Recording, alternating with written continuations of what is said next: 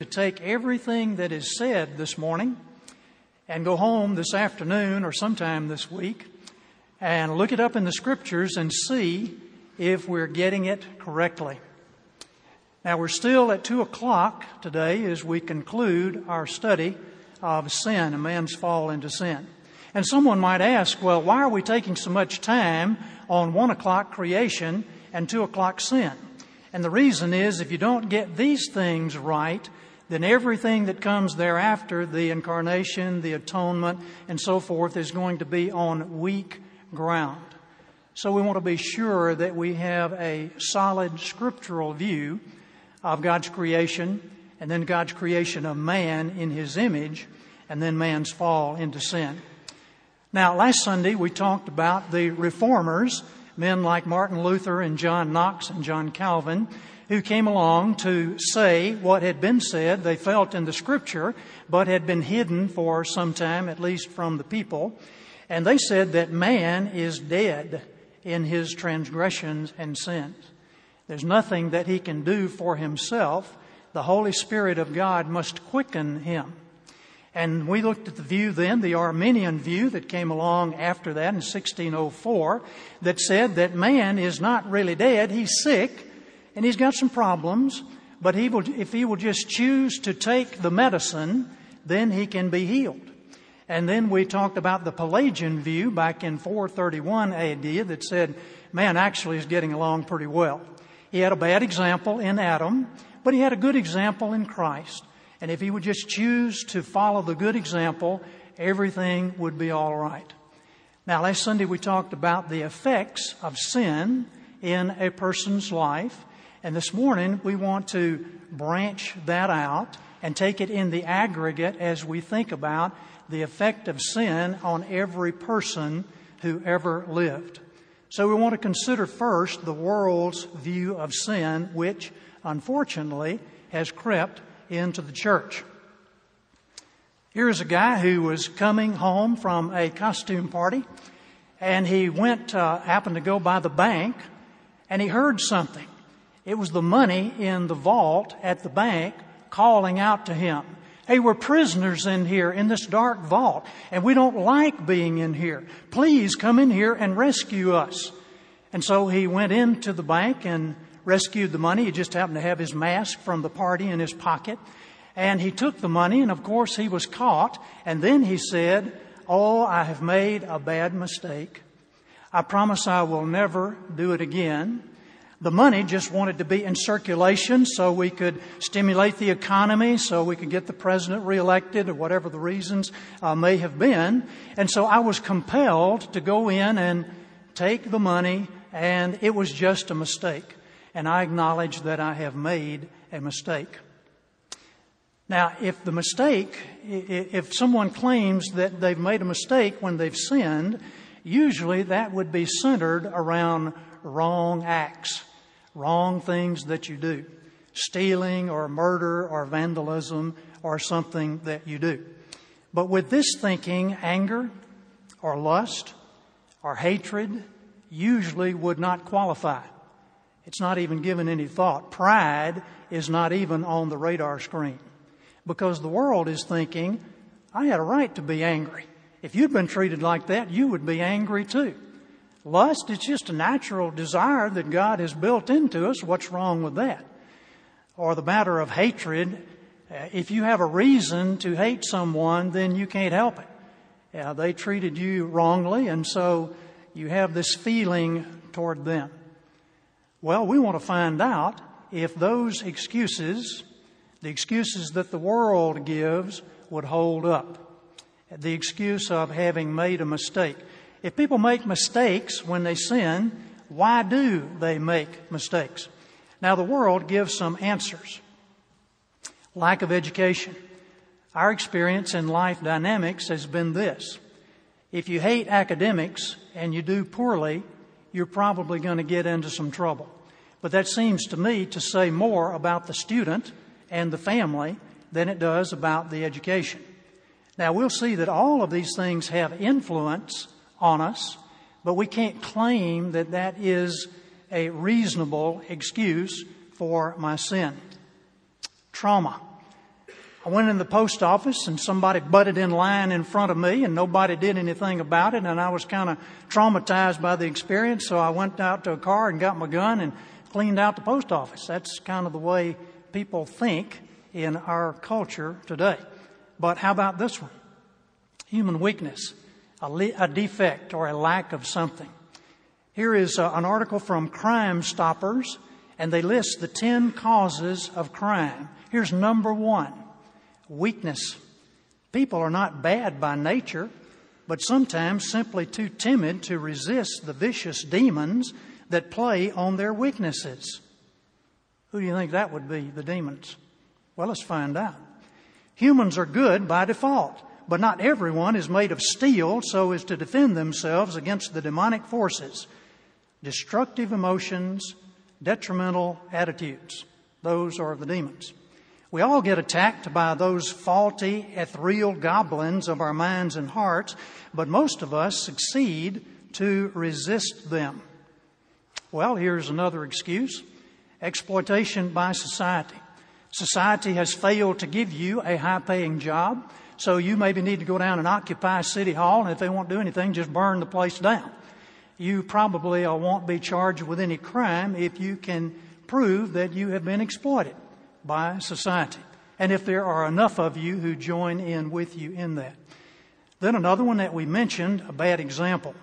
Adam set a bad example. Christ set a good example. Maybe there are bad examples in your neighborhood. Now let's look and see what the scripture has to say about those kind of excuses. We're not suggesting here that there's any excuse for sin, but we're examining these excuses that the world gives in the light of Scripture. First one, lack of education. 1 Corinthians 1 26 and 27. Brothers, think of what you were when you were called. Not many of you were wise by human standards. Not many were influential. Not many were of noble birth. But God chose the foolish things of the world to shame the wise. A lack of humanistic education might be an advantage to you. Because Jeremiah tells us in chapter 10, learn not the way of the heathen. We're not saying don't get an education. We're saying check out the teacher and the content that will be taught. When you go to any school, college, whatever, there are two educations. One is the education that the institution is giving, and the other is the education that you get which includes peer pressure, drug pushers, prostitutes, whatever there may be present there. So be very careful with the education that uh, you get, young people. Learn not the way of the heathen. Trauma.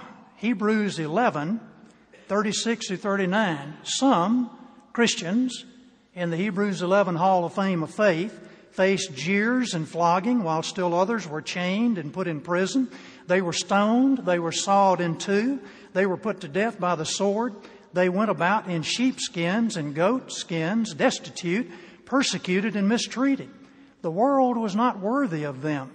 They wandered in deserts and mountains and in caves and holes in the ground. They were all commended for their faith. The trauma of persecution revealed the faith that they had. Human weakness. 1 Corinthians 1 and 2 Corinthians 11. God chose the weak things of the world to shame the strong. If I must boast, I will boast of the things that show my weakness. Exploitation by society. Usually, the claim of exploitation means that I didn't get something that I deserved or something that was mine was taken from me or both. Paul says in Philippians 3, what is more, I consider everything a loss compared to the surpassing greatness of knowing Christ Jesus, my Lord, for whose sake I have lost all things. I consider them rubbish that I may gain Christ. Now, certainly, we would work to help those who are exploited, like the unborn. But exploitation is no excuse for my sin. Bad examples from the Old Testament, Ezekiel 18 but suppose this son has a son who sees all the sins his father commits. And though he sees them, he does not do such things. He will not die for his father's sin. He will surely live. I remember a family in which the father was an alcoholic and just an abusive fellow. His sons were some of the finest guys that I knew at that time. They were very courteous, well behaved, put their trust in the Lord. You don't have to follow a bad example. Now, as we said, these things may have a negative influence in your life, and we want to work to alleviate whatever influence that may, may be, but they are no excuse for sin. Here is the scriptural view of sin. 1 John 3 4. Everyone who sins breaks the law. In fact, sin is lawlessness. They break God's law, not just the laws of the land. They're breaking God's law. And remember Christ's summary of the law love God and love others. According to John Calvin, sin is not being or doing what God requires. Now, the being would be completely ignored if you see sin as wrong acts, just things that you do that are wrong, the stealing and murder and whatever it might be. But we understand, I think I understand pretty well, that there are some hidden things down inside. And I've been asked, well, should you discipline a child for attitude? Well, I guess so. That's where it all comes from attitude because all the things that proceed out of the mouth and all the things that we do come from the heart. So it's what's going on in the heart that counts. And we need to speak to the heart and not just a list of rules. You do these things, you'll be all right. Let's look now at the effects of the fall. Here is a figure who represents man, and today we want this to represent all people every man, woman, child, everyone who ever lived. Before the fall, man was sinless.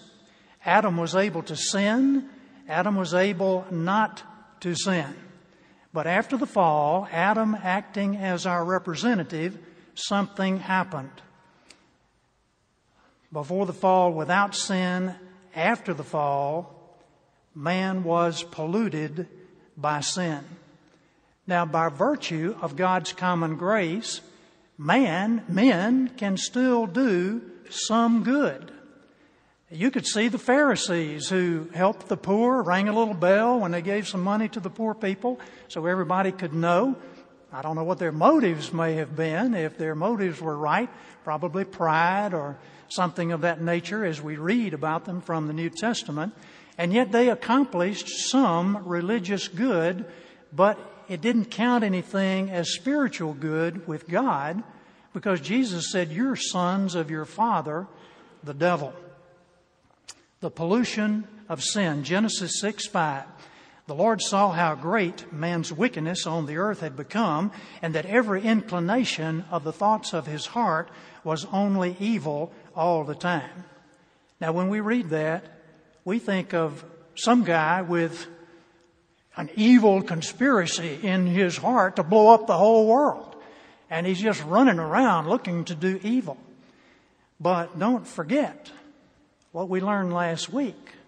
The pollution extends to every part of man the body, the mind, the will.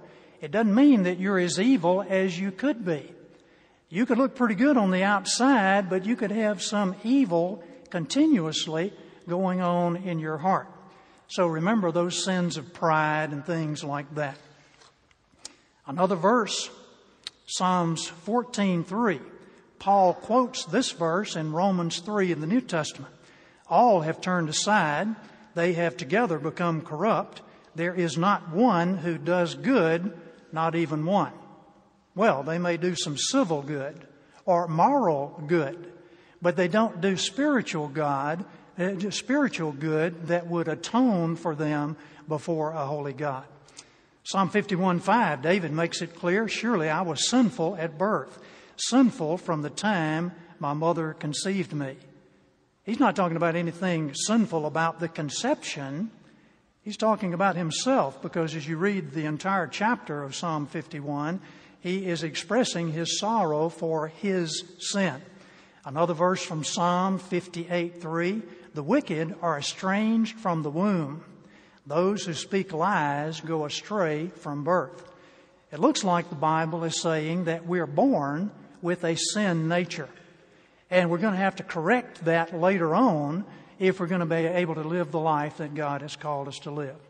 New Testament, Romans 7 18, Paul says, I know that nothing good lives in me, that is, in my sinful nature. Well, not only is man polluted by sin, man is under the power of sin. Everybody's under the power of something. You're either under the power of Christ or you're under the power of sin. Romans 7 5. For when we were controlled by the sinful nature, when we were controlled by the sinful nature, the sinful passions aroused by the law were at work in our bodies, so that we bore fruit for death. Now, he's not saying God's law arouses the sinful passions, but have you ever been forbidden of something that you should do? Well, it kind of excites a desire to try it out, doesn't it? Especially sometimes for young people. So God's holy law doesn't cause sinful passions, it defines sinful passions. But when someone forbids us from doing something, we have a tendency to want to try that out like Eve and Adam did in the garden. And then Romans 8 8, those controlled by the sinful nature cannot please God. Well, it seems that man's entire being is polluted by sin, not as evil as he could be. He is under the power of sin, but he is also under the guilt of sin, the guilt of breaking God's law. Leviticus 5:17 if a person sins and does what is forbidden in any of the Lord's commands even though he does not know it he is guilty and will be held responsible ignorance is no excuse New Testament James 2:10 for whoever keeps the whole law and yet stumbles at one point is guilty of breaking all of it. Now, I'm not suggesting that every sin has exactly the same temporal consequence. Any sin that you do, fear, pride, anxiety, any sin would be breaking God's law. But if you went into the pack-a-sack and lied about your age, that would be a little different from going in with a gun and armed robbery or shooting someone. So we're just saying that any sin that you commit makes you guilty. Now, here's something that is very unpopular in our day today under the wrath of God. A biblical concept, Ephesians 2 1 For as for you, you were dead in your transgressions and sins, in which you used to live when you followed the ways of this world and of the ruler of the kingdom of the air the Spirit who is now at work in those who are disobedient. All of us also lived among them at one time, gratifying the cravings of our sinful nature and following the desires and thoughts, its desires and thoughts. Like the rest, we were by nature objects of wrath. And then another verse from Romans 2, verse 5 But because of your stubbornness and unrepentant heart, you're storing up wrath for yourself in the day of wrath and revelation of the righteous judgment of God, who will render to every man according to his deeds. So here's what's happening to man after the fall of sin. Man is polluted in his entire being, body, mind, will. Sin controls our emotions, thoughts, and decisions. We are getting to a remedy for this. Sin renders us guilty before God, and sin subjects us to the wrath of God. Okay? What can we do? This is a pretty bad predicament here. What can we do to cleanse the pollution, break the control, be pronounced not guilty, escape God's wrath? We need to get down to the heart of the problem. What is the core of sin? Is it lust? It is, is it idolatry? Is it covetousness? Is it pride? No. What is it? Hebrews 11:6 and without faith it is impossible to please God. Hebrews 3:12 See to it, brothers, that none of you has a sinful, unbelieving heart that turns away from the living God. Romans 14:23 Everything that does not come from faith is sin. That's pretty clear. The core of sin is unbelief. Back in Genesis, we looked at last Sunday, he, the serpent, said to the woman, Did God really say? And he causes her to doubt. And at the moment that we doubt, we begin to fall into all kinds of sin. Now, God has some things to say about murder, about lust. Even in the New Testament, we studied those in the Beatitudes. And when we don't believe God, or we push that out of our conscious thought pattern, then we are susceptible to the temptations of the devil. Well, if unbelief is the core of sin, what is the core of righteousness? Romans 1:17 For in the gospel a righteousness from God is revealed a righteousness that is by faith from first to last. For it is written the righteous will live by faith. Romans 10:4 Christ is the end of the law so that there may be righteousness for everyone who believes now we know that Christ is the fulfillment and the completion of the law. He's not saying he's tossing the law out the window and I can be lawless now. In the New Testament, there are at least 49 commands of Christ that he gives, the things that we ought to do if we're going to follow him. And we're told if we love Christ, we will obey his commands. So we're not saying that Christ is just um, thrown out the law. What has happened here is that I'm no longer under the indictment of the law as a penalty for my sin. That position of guilt has been removed. I should say that condition of guilt has been removed. So, what would it be? What is the core of righteousness? Faith. John 6 29. Jesus answered, The work of God is this to believe in the one he has sent. Now, how can we cleanse the pollution that is ongoing? How can we break the control of sin? How can we be pronounced not guilty, which happens at a moment of time? And how can we escape God's wrath? Here it is, John 3:17. We read it earlier. For God did not send his son into the world to condemn, but to save, that is, to heal, to preserve, to be made whole, to save the world through him. Verse 18 Whoever believes in him is not condemned, but whoever does not believe stands condemned already because he has not believed in the name of God's one and only Son. What does it mean to believe? Let me read to you what Dr. Albert Barnes has written because I think it's a good summary of what it means to believe. It's not just intellectual belief. It's not just some temporary belief that I come to, but listen to this. He that believes, that is, he that believes in the gospel, is one who credits it to be true and acts as if it were true. This is the whole of faith. Man is a sinner.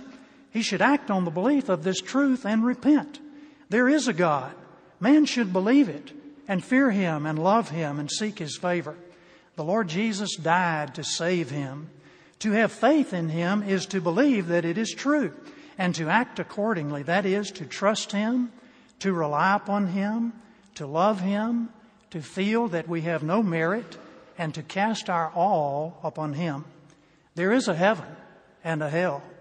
To believe this is to credit the account and to act as if it were true, to seek the one and avoid the other. We are to die. To believe this is to act as if it were so, to be in readiness for it, and to expect it daily, even hourly.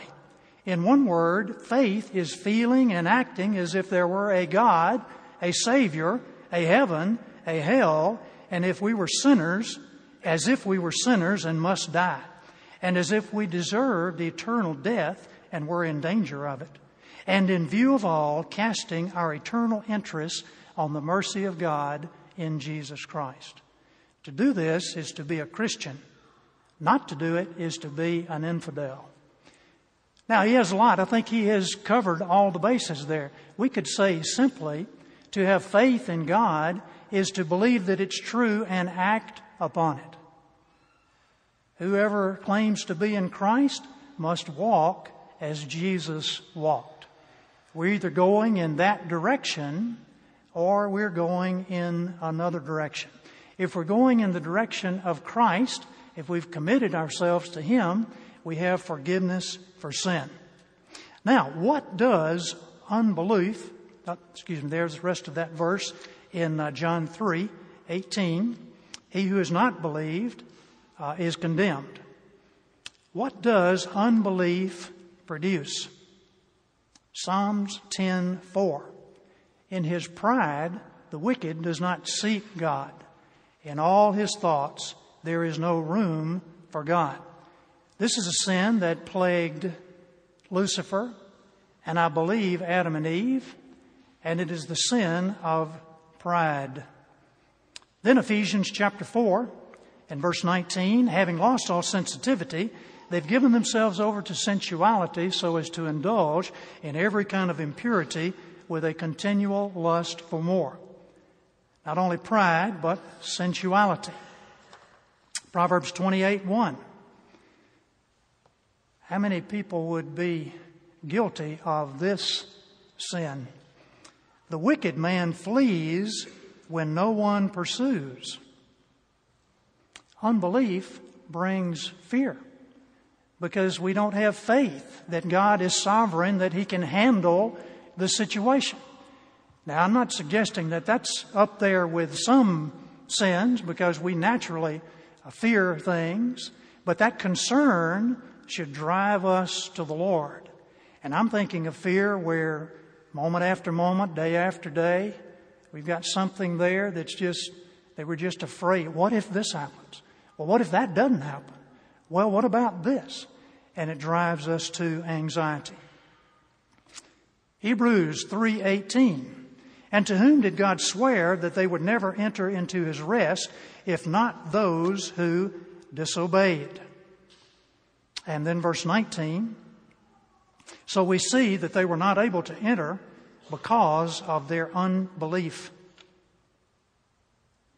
Pride, fear, sensuality, disobedience, surrounding a core of unbelief.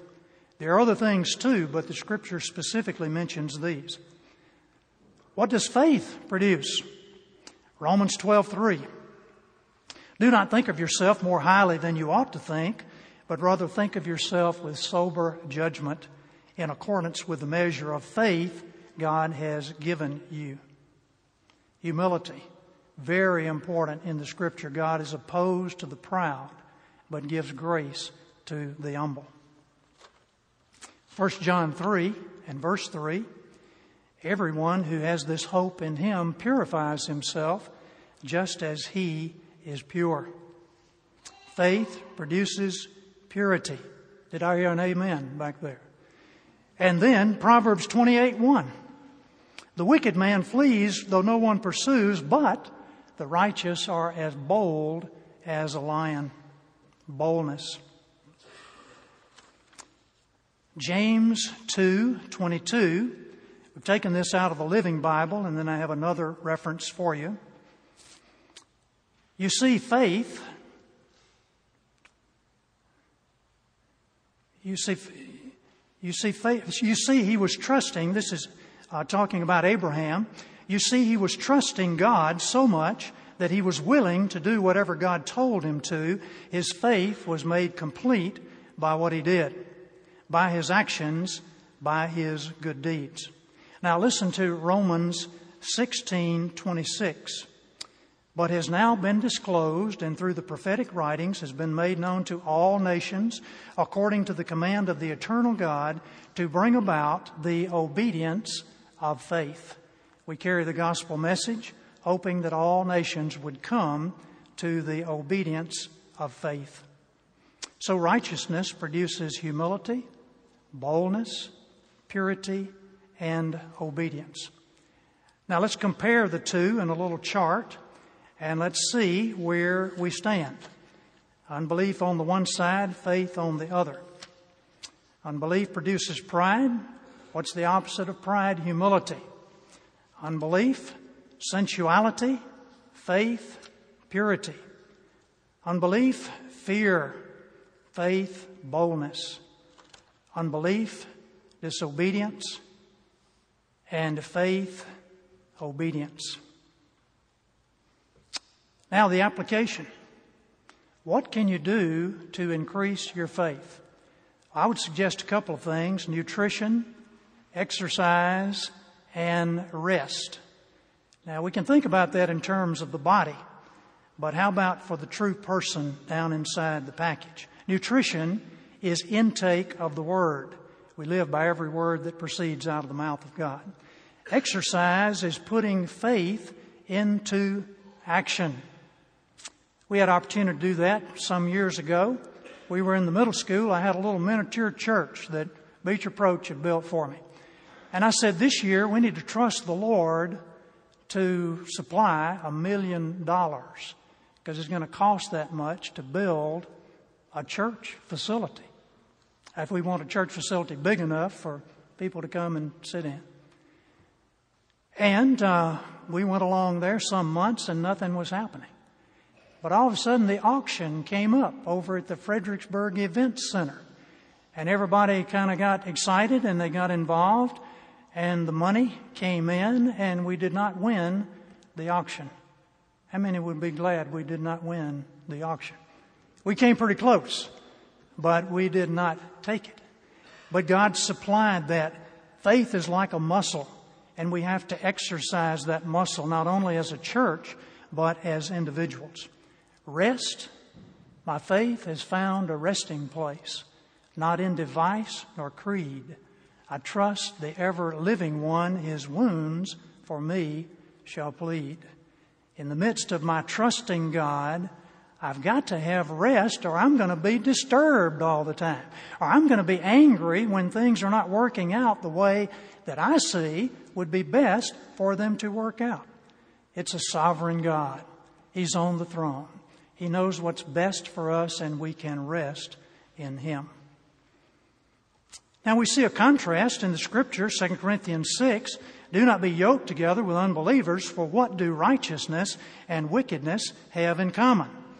Or what fellowship can light have with darkness? What harmony is there between Christ and Belial? That's a word that means uh, worthless, a worthless fellow, sons of Belial. So let me ask you the question. Now, we're not saying you can't associate with these people. How do we lead them to Christ? But you see, if they are my example, if that's who I run with, so to speak, I've got to be very careful. But think with me for a moment in terms of this solution, this application. What in your life has produced the most faith? as you look back through the seasons of your life, what has produced the most faith? Prosperity or challenges or suffering? Who are the people who have been in your life who have helped you to produce faith? Because if they're not around anymore, if they're gone on to the kingdom, you want to find some more just like them. And it may be hard to find, but you can do it. And then, what are the disciplines? What are the godly disciplines in your life that have helped to produce the most faith? The Christian life, we're told in the New Testament, is like that of an athlete. It's like that of a soldier. It's like that of a farmer. These are guys who have to be very disciplined about what they do because they have a vision of the championship or the victory or the kingdom or whatever it might be. What is it in your life that has weakened your faith in the past? What does a believer have in common with an unbeliever? Now, we need to think about that carefully. Uh, we're both created in the image of God. The image is marred by sin, and the believer has the solution to repairing that image. But we have to be careful about how we are going to make the connection there. Here's a final puzzle How can a sinner look like a saint? Now, I'm talking about an unbeliever. How can he look like a saint? You have to admit he can look like a saint because a lot of men who are bound for eternity away from Christ look pretty good on the outside. How could that be? How can a sinner look like a saint? Well, let's think about it. Here's man, and we saw that every inclination of the thoughts of his heart were only evil continuously. Now, it could be self, it could be pride, it could be covetousness. He could have a nice ministry smile on his face and have some things in his heart that would not be right. Uh, we're not talking about some, the grossest of evil. But evil comes from man. One guy said, It makes me really feel good that we can ruin something. Howard Stern. I hope you don't even know who that is. That appeals to me for some dark, dark reason. What he was trying to do was to ruin a television show by having everybody that listened to his show call in and vote for the wrong person. So obviously the wrong person uh, so that he could twist that thing around. And that made him feel good because man is darkened in his mind. And he thinks of things that are the opposite of what they ought to be. Now, obviously, people are not as evil as they could be. What keeps this evil in check and allows people to look good on the outside, even unbelievers? Civil good with the government, down at the courthouse or wherever, moral good, maybe even legislating laws that are in accordance with the Bible, even religious good, as we thought about the Pharisees. There are a lot of people who do religious good who don't seem to be on the team, and Christ warned that there would be many religious people at the last day who were not on his side. What keeps this evil in check? God says, I have kept you from sinning against me. Now, you can think of examples of that in the scripture. Abimelech, king of Gerar, he was going to take up with Abraham's wife, Sarah, and God says, I've kept you from sinning against me. You can think of the many attempts of people to kill Christ before his time. You can think of Job in chapter 1 and chapter 2, where Satan wanted to do some things to Job, but he couldn't do anything without God's permission. You can look in Romans 13 where God restrains evil through government. You might say, well, hey, it's a bad government. They're doing the evil. Well, sometimes God uses government as judgment on a land, but He is in control. You can think of 2 Kings where Sennacherib has come to destroy Jerusalem and Hezekiah is praying. And God says, don't worry about it. I'll take care of him and 185,000 Assyrian soldiers in one night as a death angel comes through. You could think of the Jews and the Romans who attack the early church, but the church lives on triumphantly today. One final reminder about sin. Vice is a sin of so great a mien that to be hated has but to be seen but seen too oft, familiar with its face, first we abhor, then endure, then embrace. What do you give your time to? What do you read? What do you watch?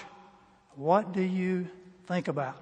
Is it leading you toward faith or is it produced by those who are committed to unbelief and maybe taking some others down with them? Let's pray. Heavenly Father, we thank you that we have a remedy for sin that you have decided that all of our sin would be borne by your Son, the Lord Jesus. And Lord Jesus, we thank you for coming to this earth, teaching us how to live, suffering as we suffer, yet without temptation, and then for going through that awful last week, even for the duration of your life, knowing that this was coming. But we thank you that you were willing to do that and to go to the cross. Lord, I pray that we might be a gospel loudspeaker to the world. And I pray that we might have boldness to reach out to those who are caught up in unbelief. And I ask, Lord, that uh, you would show us as we talk to various ones the ones who have an interest, the ones who want to go on with you, that we might invest our time with them, discipling them, encouraging them, helping them to learn. And then, Lord, I pray that you would be with us today as we examine our own lives, as we think about the matter of sin and the core of sin, unbelief. Lord, help us to invest in those things that are going to produce faith. And help us to invest time with those people who are going to lead us toward a stronger faith. And help us, Lord, to build the godly disciplines into our lives so that next year we would have stronger faith than this year and that we might continue to grow in faith all the days of our lives. Help us to get the exercise of our faith by putting into practice the things that you have called us to do. Lord, if there's someone here today who does not know you, who has never committed his or her life to you, I pray that you might touch their heart through your Spirit and show them their need. Uh, Lord, thank you that you've invited us to come to you and you would forgive our sin and give us eternal life. We ask these things in Christ's name and for his sake. Amen.